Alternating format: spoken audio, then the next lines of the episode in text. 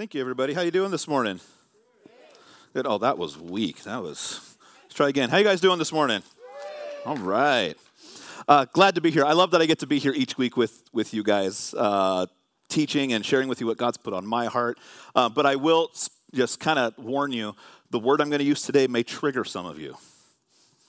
It, it, may trigger some people, and um, maybe you'll laugh when you find out what it is. Maybe you'll say, oh, great, when I say what it is. But um, we're going to talk about something that either some people have or you don't. And maybe you want more of it or you don't want it at all. Or maybe you want it, but you don't want to pray about it because you have no, or you probably know how God's going to give it to you, and you don't want it the way God's going to give it to you. So it's going to be a fun thing. But before we dive into what that word is, some of you may already know, but don't shout it out, no spoilers.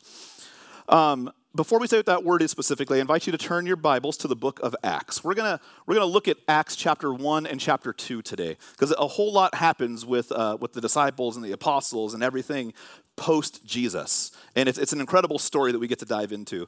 And if you're not familiar with the book of Acts, like I said, there is a ton that goes on in the book of Acts. We'll start with, uh, it starts with Jesus speaking to his disciples after being resurrected from the dead. He goes into heaven. His church starts. There's church planting. There's persecution. There's lies. There's death. There's betrayal. There's stoning. There's miracles. Acts is an incredible book. Um, now, I actually, for some people that um, I've actually talked to, they said, I haven't spent too much time in Acts. I know the stories, but there's an actual overview that I found that I really, really like. So if you turn your attention to the screens, you're going to see the book of Acts in three minutes.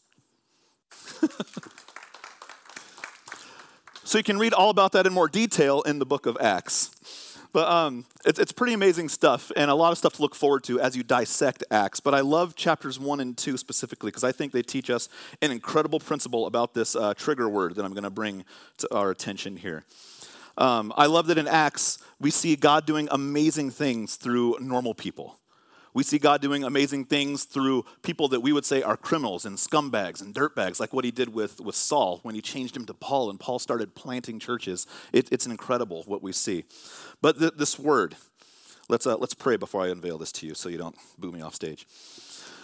God, I thank you so much for today. I thank you that we get to dive into your word. I thank you that we uh, get to learn from you and hear how you work through incredible things in Scripture. And I pray that today you, uh, you sit at every chair, God, you touch every heart, and uh, you, you challenge us today in a great way that allows us to examine our lives, examine our walk with you, and really see what you're doing in the midst of everything. So, God, we thank you, we love you. And everybody said, Amen. All right, so you probably all know what this word's going to be by now. Whether you have it or you don't, you don't really want to ask for it but we're going to talk about patience. We're going to this wonderful P word, patience. How many of you guys, and you can raise your hands for this one, how many of you would say you are a patient person?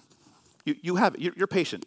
Great. I know that at home, um, my family tells me that I, I do have patience. I have a lot of patience. The thing that I don't have patience for is when my five year old at three in the morning is banging on my door. I can't sleep. That's the thing that gets me upset.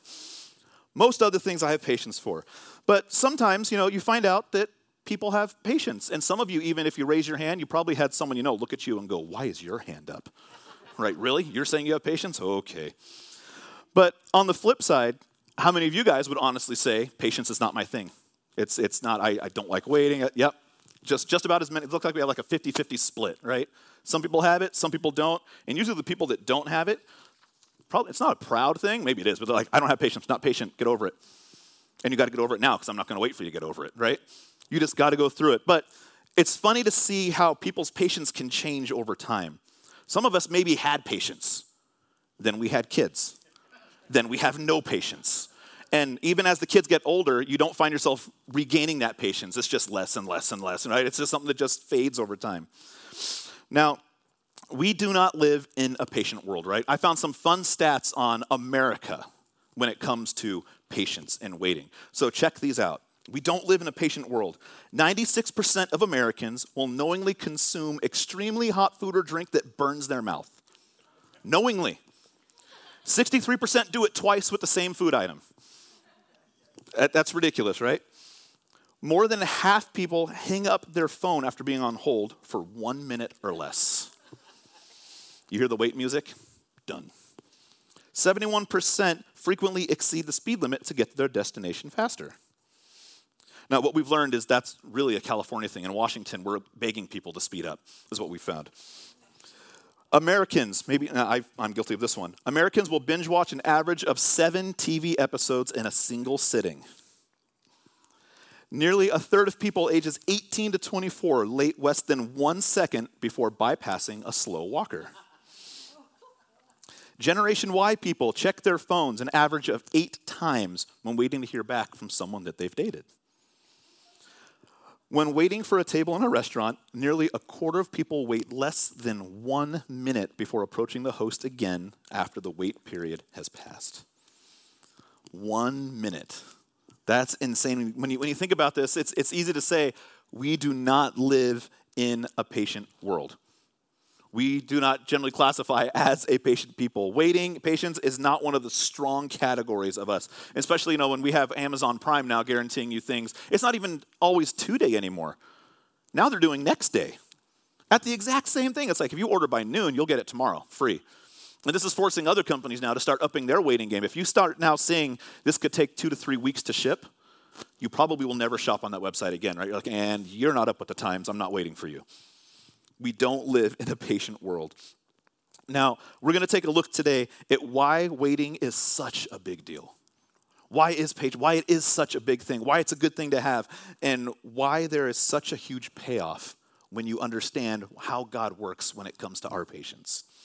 So, to summarize where we're going to be in Scripture today, like uh, kind of what the video showed, Acts takes us pl- through right after the Gospels, the story and the story of Jesus. The disciples thought it was over. They'd witnessed Jesus' death. They'd seen him resurrect. And now, after 40 days, they watch him ascend into heaven. And that's kind of where we pick up today here. Now, what I'd like everybody to do real quick everybody, close your eyes. And trust me, I'm not going to do anything weird, I promise. Close your eyes tilt your head up as if you're looking up the sky and just imagine this for just a minute. And go ahead and just, just do that now. If you're online, do it too. No cheating. I know no one's watching, but do it.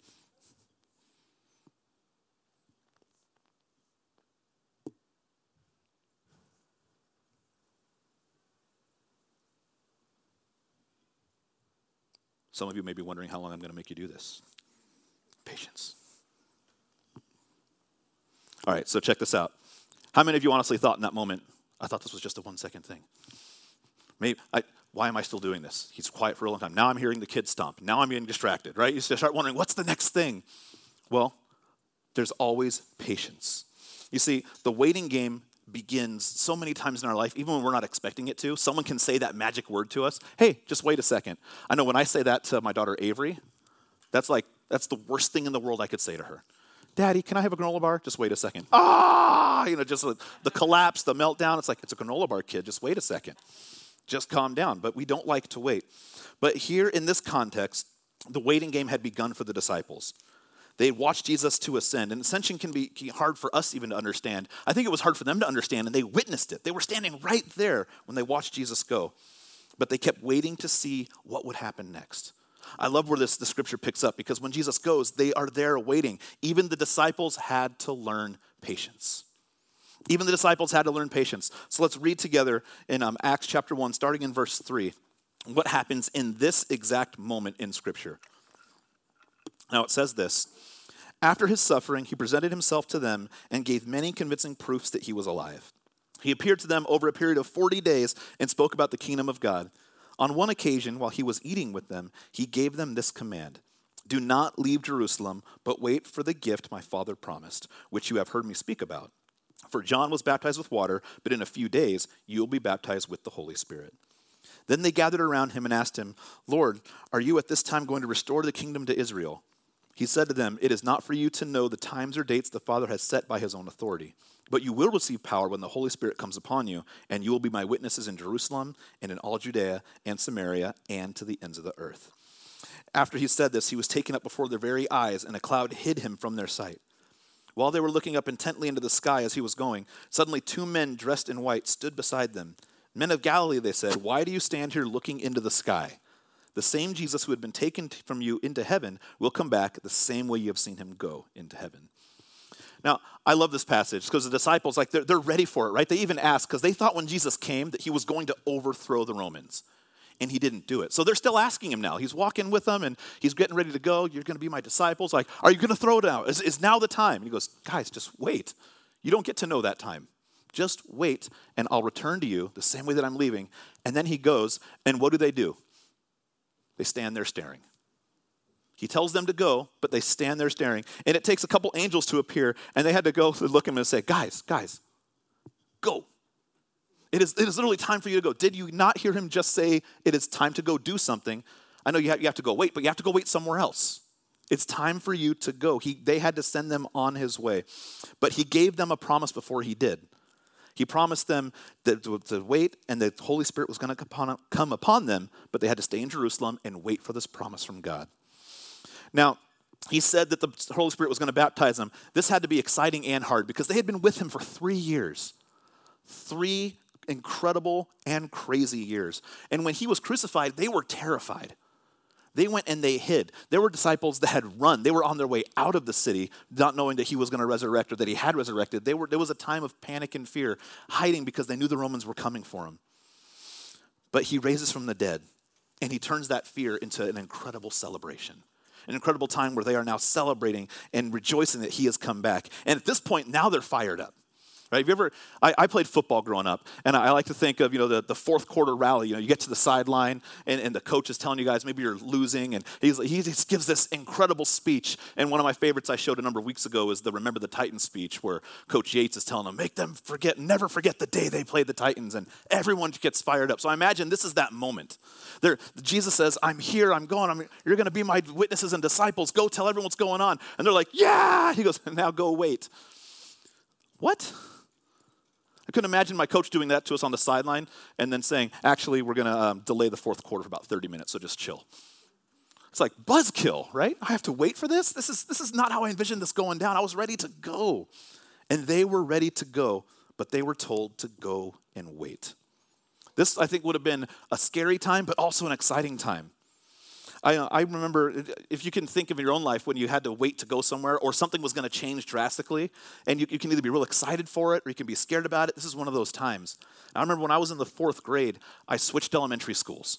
Um, I was still living in a city in Vallejo in California, but I uh, was switching from one school to another. And I remember the excitement that came with it new school, new teachers, new friends, and this is going to be an exciting time, but also a little scary, right? If you've ever switched schools or you've had your kids switch schools, there's some nerves that kind of come with it too. Like, I don't know anybody there. And the, the what ifs start to flood your mind. What if they don't like me? It was never a question I had to ask myself. But, but what if they don't like me? What, what, if, what if I don't like them?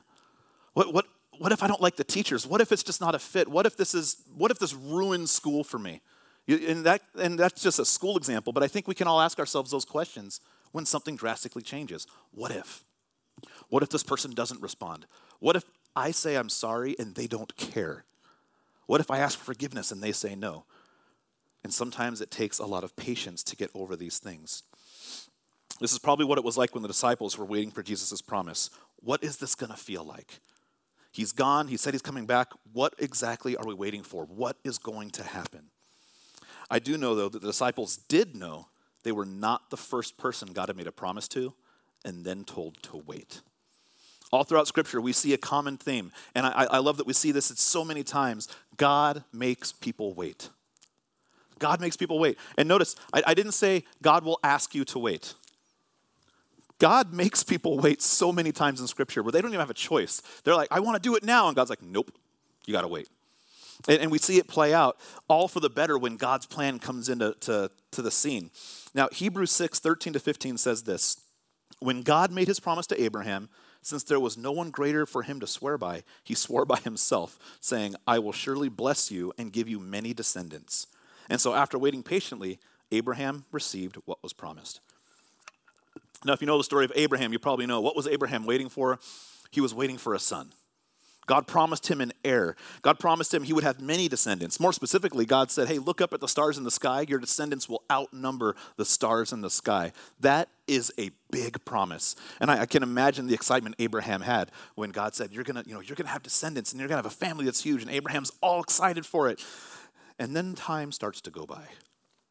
And Abraham has to wait. This verse in Hebrews we just read says, Abraham patiently, uh, after waiting patiently, Abraham received what was promised. Do you guys know how long it took for Abraham to have his son? From the day God promised him, it was 25 years. 25 years. That is a long time, but God kept his promise and gave Abraham a son. Now, Abraham had moments of waiting patiently, but there was one moment in this walk, one moment in this relationship where he decided he was not going to be patient. He decided to do things his own way. And if you go through the story of Abraham, you see him take matters into his own hands, and he tries to do this without God. He says, All right, I know God made this promise. Abraham's wife gets in on it too. She says, Yep, I think we need to take matters into our own hands. And he, he has a son with his, his, hand, his maidservant, Hagar. And that doesn't work out very well. There's a lot of conflict that started then, and conflict that is still happening today because of that impatient moment. Despite that, though, what I love is despite Abraham taking things into his own hands and having a son the way God did not intend it to happen, God still keeps his promise. God doesn't look at Abraham and say, oh man, you totally screwed that up. You, you messed this up, and because you did it on your own, I'm out. Peace be with you. God says, no, I still made you a promise. As a matter of fact, in Scripture, we see God saying, I'm actually going to bless Ishmael here. I'm going to bless the son that wasn't the one I promised you, but I did say I'd bless your descendants, so I am going to be with him too. We see God expanding his promise. And that's the God we serve. And I love that so much about him. God kept his promise to Abraham, and Abraham finally receives his son Isaac. And we see a very rich and deep heritage come through the bloodline of Abraham and Isaac, just like God promised.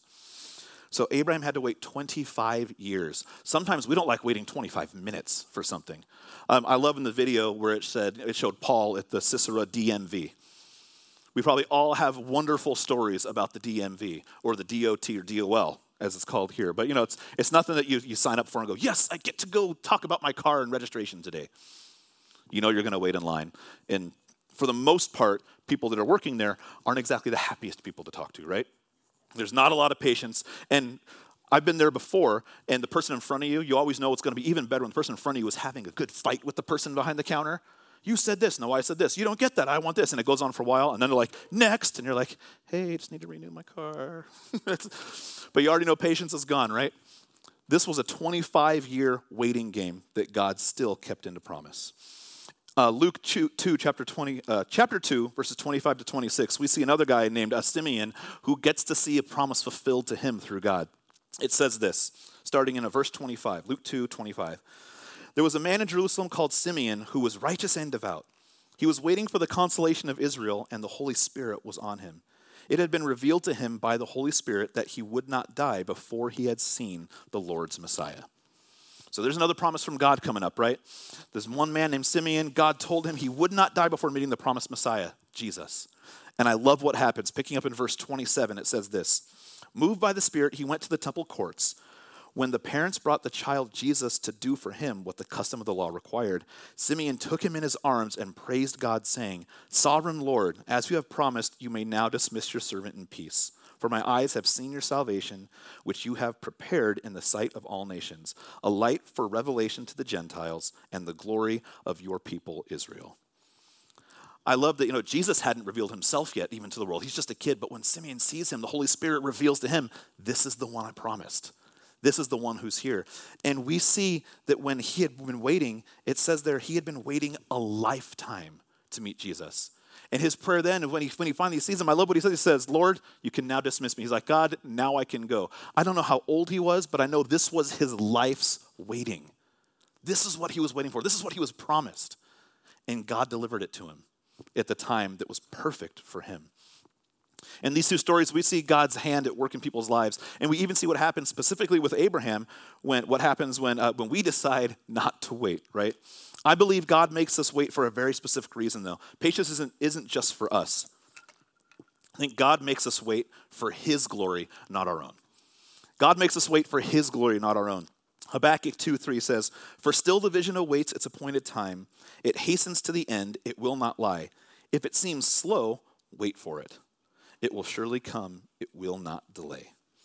Oftentimes we can try to put legs on our prayers if that makes sense. We can say god i really would i really need help in this area. I need you to do something. And then we start to go for it and we start to act on it without waiting for god's answer. Or even if god gives us an answer and it's the wait answer we're like no i don't want to wait. I really want to go for it. I need this now. So we put legs on our prayers and we start to act on it in a way that's not trusting god. And this is what we observe happen with abraham and sarah when god promised them a son. As the years ticked by old age crept in, impatience came with it. It's to the point now where Sarah realized, I know God promised us this, but I am physically incapable of having kids now. It got to that point where she's like, not only was I, was I barren before, but now age wise, this is impossible. This cannot happen. This will not happen. And then her thoughts probably went to, if it's too late for me, it's going to be too late for you soon too. Like there's, it's going to, we're going to both be out of luck here. We've got to do something about it. If we wait, we're going to miss out on God's promise. That was the fallacy in their thinking. What they could not see is that God was waiting to fulfill his promise to a time where you could only attribute it to him fulfilling the promise. There was going to be no other medical explanation for it. There was going to be no other person that could say, well, you know what? I, have heard stories before of people that said they couldn't have kids, and, and they did, and that was awesome. Or, you know, it's, it's, it's, a, it's, a, it's a fluke, but it's congratulations for you. See, God waited till all of those excuses were gone. Those couldn't even be the afterthought of, well, this, this could have happened because of this reason. He waited till it was his glory that was going to be shown. To the point where you look back at this story, you say, there is no other reason ever. This was the work and act and promise of God. Nothing else explains it. And that's when God made it happen. There was no way to put it back on Abraham and Sarah. There was no way for them to say, this is what we did in helping God keep his promise. It was the point where they said, we had to wait so long where God did it on his own. Throughout Scripture, we see miracles that only occur after it's become impossible. Sometimes God allows us our greatest defeats before He raises us from the ashes of despair to say, and because you, you experienced that, I get to do this. And nothing, it's just, my timing is so perfect, I could not do this until this happened. Until the world threw this at you, until you experience this in your life, now you get to see how I can work and show you that only I get to make this happen. Not the world, not you, not your friends. I get to do this. That's how God redeems his promises. I think it's through the trouble or the delay that we think of God's promise that our faith really starts to get established. We get to really start building that trust in our waiting. I think it, it takes very little faith to, to get immediate gratification. To say, God, I really want this. Boom, it's yours. Yes. It's not really a faith growing thing, a faith testing there. But when, when we say, God, I need this, and we realize that God is not the genie from Aladdin, we don't just get to rub the lamp, say, God, I wish for this. Boom, and then we have it. When we get to wait and we know that God is in control and He has the story and He has this plan that He is orchestrating, that we, we don't get to see everything that happened in the past because we don't have amazing memories, except for my wife remembers everything I say all the time. We don't get to see the future, but God sees it all. He sees every, he doesn't live in our time, so he gets to see, hey, if I fulfill this promise now, this is why it could glorify you a little bit. But if we wait, because I know what's going to happen here, this is the point where you get to turn to me and say, only God. This is the point where when I fulfill a promise for you, they get to turn to me and say, wow, that was only God. That's why we have to wait. God's promises aren't just goods and blessings to make us happy. They don't just come to, to bring a smile to our face. But through God, He gives us good gifts. But the deeper meaning is what lies behind the promise. It's what lies behind that promise. The promise is the work of God. What He's doing is a big picture of His will, not just the blessing that we desire, not just the thing or the need that we want. This promise was important to Abraham. This promise was important. He wanted a son, but I think this meant little outside of God's plan. Abraham wanted a son, and it would have been nothing for God to give him a son quickly. It Would have been nothing for God to say, "Hey, Abraham, you're going to have a son. Actually, your wife is three weeks pregnant, dude. It's already happening." That, that's not the point behind it. I think the bigger picture was how God established this, how He established His covenant, and how He sealed it with His miraculous promise. And the promise wasn't just Isaac; it was everything that happened in and through and beyond Isaac. Isaac was a piece of the much bigger plan of God, but it's a, a piece that we get to point back and say, this was the promise that started it all. When Sarah and Abraham lost sight of God's plan, the promise for the son became the only thing they cared about. It wasn't about God's timing anymore for them. It wasn't about this is what's going to happen. It was a this is what we need and this is what we need now. And they lost sight of the big picture. They, they kept focusing on the words of the promise and not the why of the promise. They were sincere, but I think they were sincerely wrong in what they did. And then they were, they were not doing well in the waiting game. But then God delivered, and wow, He made sure that He was known through it all. It was an incredible blessing to them that still bleeds through to this day for all of us. Now, Let's go back to the disciples. They're waiting in Jerusalem, Acts chapter 2, right? They, they knew the history of God keeping his promises, which could work in their favor or work against them. I mean, if any of them are thinking about this story in particular, Jesus says, Go wait and pray, the Holy Spirit's coming. I don't know if some of them may have said, Oh man, that took 25 years in, in Genesis. Whew, we could be praying for a long time, guys. We don't know, but, but we do know that they were likely sad to see Jesus go, but I bet you anything they were waiting with a whole lot of excitement and anticipation for what was to come. Jesus gave them one more promise when he left. He said, I'm going to come again the same way that I left you. And the disciples knew God's story is not over. This is just the next step. This is just the beginning of what Jesus has really done in our lives, and it's going to go in amazing places. God still had plans for him, and we get to see that unfold specifically through the book of Acts. As they go into the upper room after Christ's resurrection and his ascension into heaven, we see them begin their waiting game. But like I said, I think this is a little different. This isn't just the God made us a promise, oh man, it's taking forever. I really think when they went there, they were excited for what was coming. I really think they had this big anticipation for what Jesus had just done because they had just seen some incredible things. So they waited and they waited with excitement. And I think that's a key not just for the disciples, but that's just that's for us too. I think when God makes us a promise and we say, all right, God is saying this to me, God God is doing this in my life. You know what? I've, I've given my life to God and I know things are going to change. I think when we wait, there is an awesome anticipation we get to have when we wait for God's promises. It doesn't have to be a, man, he promised me one day and I am just waiting and I'm tired. And I know those emotions come with it. We're human and we, we battle these emotions and ups and downs. But I really think that when we're waiting for God, this gets to be a time where we get to shine and show that we can still, we can still pray, we can still celebrate, we can still come together, we can still go out and do our mission He's called us to, knowing that His timing is the perfect timing doesn't have to be a sad wait. It gets to be that anticipating, exciting wait. They knew it wasn't over, and that was not a depressing thing for them. So they waited and they went to pray. And a day passes, and then two days, and then three days, four days, five days, six days. A week passes, still nothing. They're still waiting, they're still praying. Eight days, nine days. But I love that it doesn't say in here the disciples got tired of praying. The disciples were bored, wondering what's going on. Disciples were leaving the upper room saying, What's going on? He's not here yet. It doesn't say that. It says they kept going. And on the 10th day, Jesus delivers and the Holy Spirit comes. More on that in just a minute.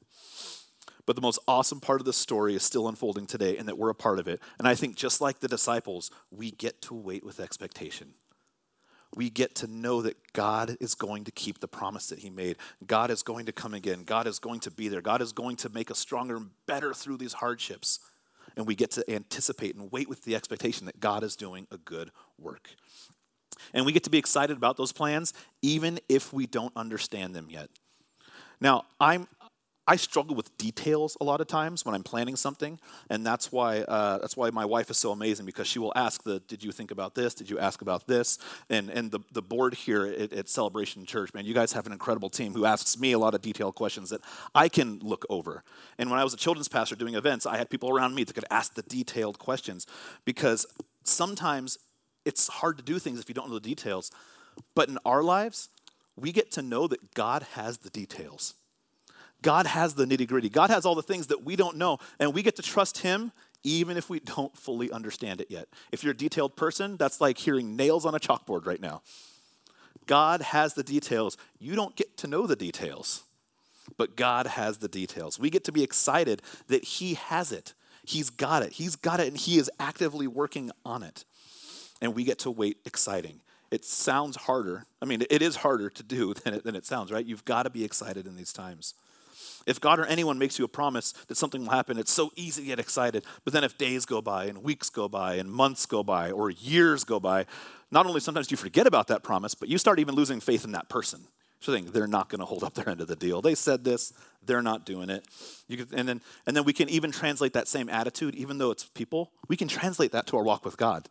We start saying, All right, God, come on. It's been time. I've been praying for financial relief for so long now. I've been praying for work to pick up for so long now. I've been praying for, for this person to understand me for so long now. I've been praying for forgiveness for so long now, and this person's not doing it.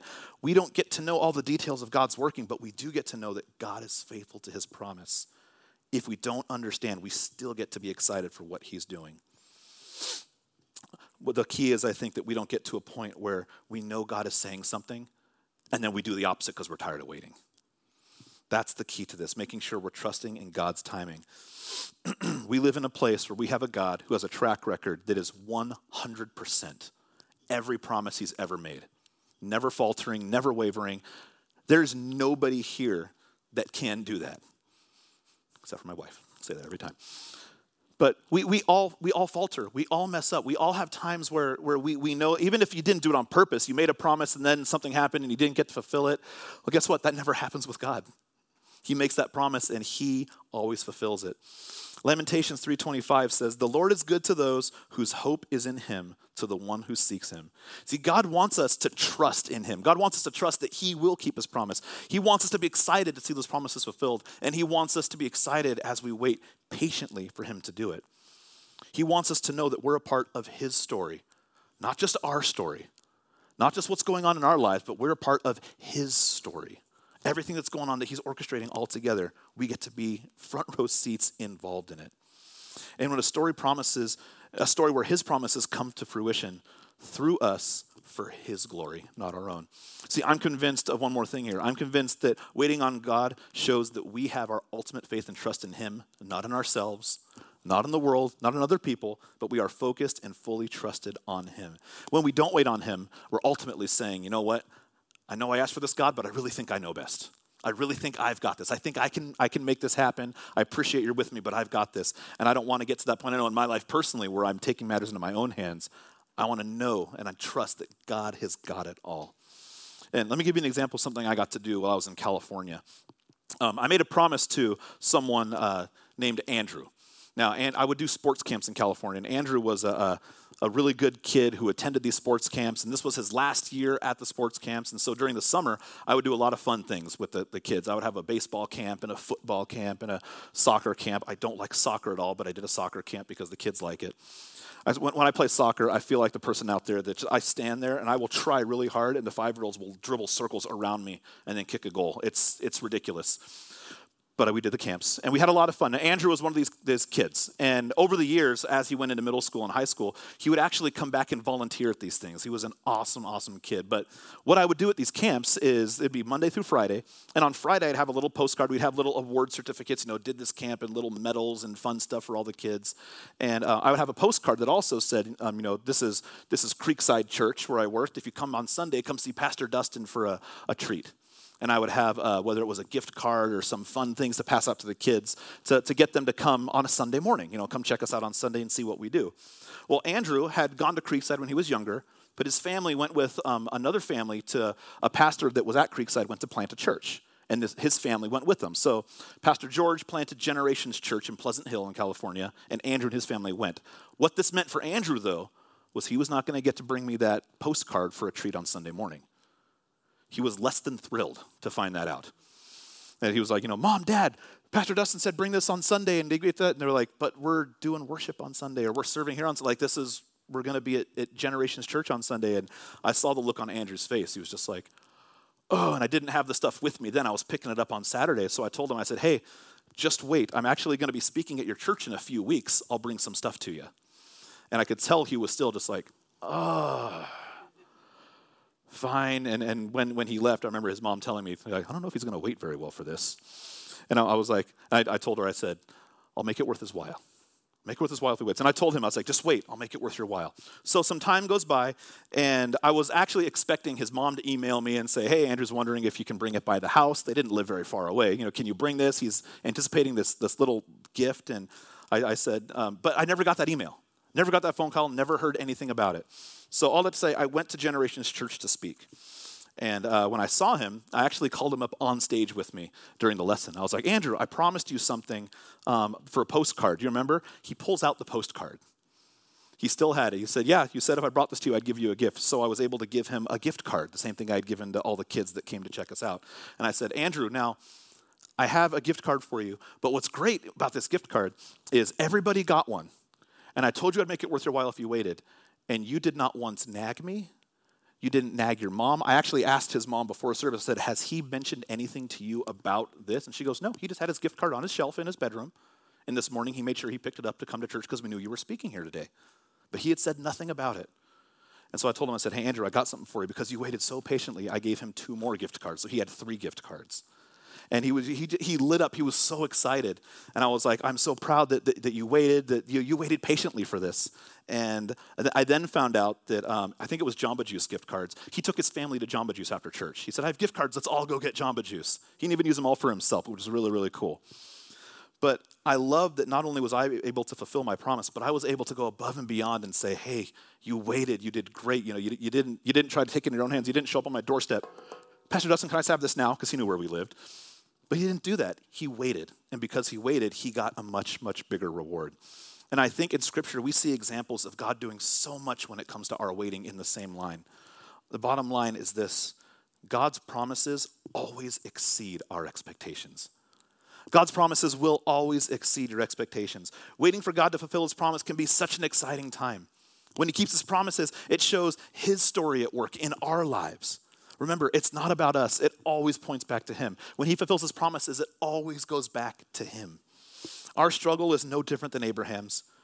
God tests us, and he doesn't jump when, when we think he should. We don't get to tell God, you know, now it's your time to act. He doesn't do that. He works on his time. When we see our hope slipping away, like Abraham, we, we want to jump in and give God a hand. Say, God, let me, let me help you out with this because I, I think I know how to make it happen. But God's not asking us to, to help him in the promises. He's asking us to put our hope in him. He's not asking us to put our hope in the promise. Our hope is in him fulfilling the promise. Sometimes we can put our hope in our works and our personal ministries that we know God's called us to do. But if those become our focus, if we feel desperate when it seems to be slipping out of reach, I think that's when we start losing sight on who's really in charge. God doesn't want us to put our focus on anything but Him, and we have to learn to wait on His timing. Now, we're going to go, we're going to read Acts chapter 2 because the payoff is huge for the disciples waiting patiently for what God has called them to do. On the day of Pentecost, the last day of feasts, when Jerusalem is celebrating, when many people from foreign lands are now here in the moment, Jesus sends the Holy Spirit and it rocks the house. So, what I want you guys to know is the payoff is worth it. I'd actually like to invite the worship team up as I read this last passage here. The payoff is worth it, guys. Acts chapter 2 says this When the day of Pentecost came, they were all together in one place. Suddenly, a sound like the blowing of violent wind came from heaven and filled the whole house where they were sitting. They saw what seemed to be tongues of fire that separated and came to rest on each of them. All of them were filled with the Holy Spirit and began to speak in other tongues as the Spirit enabled them. Now, where they were staying in Jerusalem, God fearing Jews from every nation under heaven, when they heard this sound, a crowd came together in bewilderment because each one had heard in their own language being spoken. Utterly amazed, they asked, Aren't these aren't all these who are speaking Galileans? Then how is it that each of us hears them in our own native language? Parthians, Medes, and Elamites, residents of Mesopotamia, Judea, Cappadocia, Pontus, Asia, Phrygia, Philampha, Egypt, and other parts of Libya near Cyrene, visitors from Rome, both Jews and converts to Judaism. Cretians and Arabs, we all hear them declaring the wonders of God in our own tongues. Amazed and perplexed, they asked each other, What does this mean? that means God's timing is amazing right there. Can you imagine if, if God did that the day that Jesus ascended into heaven? Pentecost wasn't happening. All those people wouldn't have been right there to hear their own languages, to hear the gospel being preached. But God waited. He said, just wait. The Holy Spirit's going to come and it's going to be something amazing. And when they waited, the Holy Spirit came. And if you read a few verses down, 3,000 people come to know Jesus that day. 3,000 people that day. Imagine if the disciples decided not to wait. If they just decided to go out and do it on their own, they wouldn't have been infused with the Holy Spirit to be able to reach all these people speaking different languages. But because they waited and because they knew that every tribe was around, some people thought they were nuts. But God knew what was going to happen. God knew this is the moment where my promise gets to be fulfilled. You get to get the Holy Spirit that I've been talking about for a long time. And at 3,000 people is no number to, to say, oh, you know, it's, it's, that's an amazing number. That's phenomenal. It is an only God moment. Because they waited, only God could bring 3,000 people to come to them and birth what would eventually be the very first church. Would you all stand with me today? If you take anything from today, take this. The payoff is worth it when it comes to patience and waiting on God, the payoff is worth it 100% of the time because God is 100% faithful 100% of the time. It's hard. We live in a world where we want things now. Charlie and the Chocolate Factory, Factory, Veruca said it best. I don't care how, I want it now. It's so easy to fall into that line, and we can miss out on an incredible blessing and an incredible opportunity to see God's hand if we have that attitude. So let's let's wait. Let's be patient on what God is doing. But let's not be patient with angst. Let's be patient with excitement. Be patient knowing He is doing a good thing, not just out there. I believe with all my heart, God is doing a good thing in this building. God is doing a good thing in this place with all you people. And I can't, I can't wait. I just talked about waiting, but I know I mean, that's the excitement, right? I can't wait to see what God is going to do in this place through us in this community because we are trusting in Him leading the way. Amen. God, I thank you so much for today. I thank you that your timing is so good. I thank you that you are the keeper of all 100% of your promises. And I pray that as we as we leave here today, God, as we celebrate your goodness, we celebrate the times where we have to wait because we know that you're in charge. We know that you see what the best timing is. We all see through all throughout scripture what you do when people wait on your timing. So I pray for people whether it's whether they need healing from a sickness, healing, healing from cancer, uh, relief from finances, uh, issues with jobs, issues with family, husbands, wives, children, uh, whatever is going on, God, I pray that we trust in you you give us the steps to take, but ultimately, God, we take the steps that trust you are in charge and in control of the situation. I pray that we excitingly wait for your hand in all of our lives, and we excitingly wait to see what you are going to do in this place, spiritually and personally. We thank you, God, who love you, and everybody said, Amen.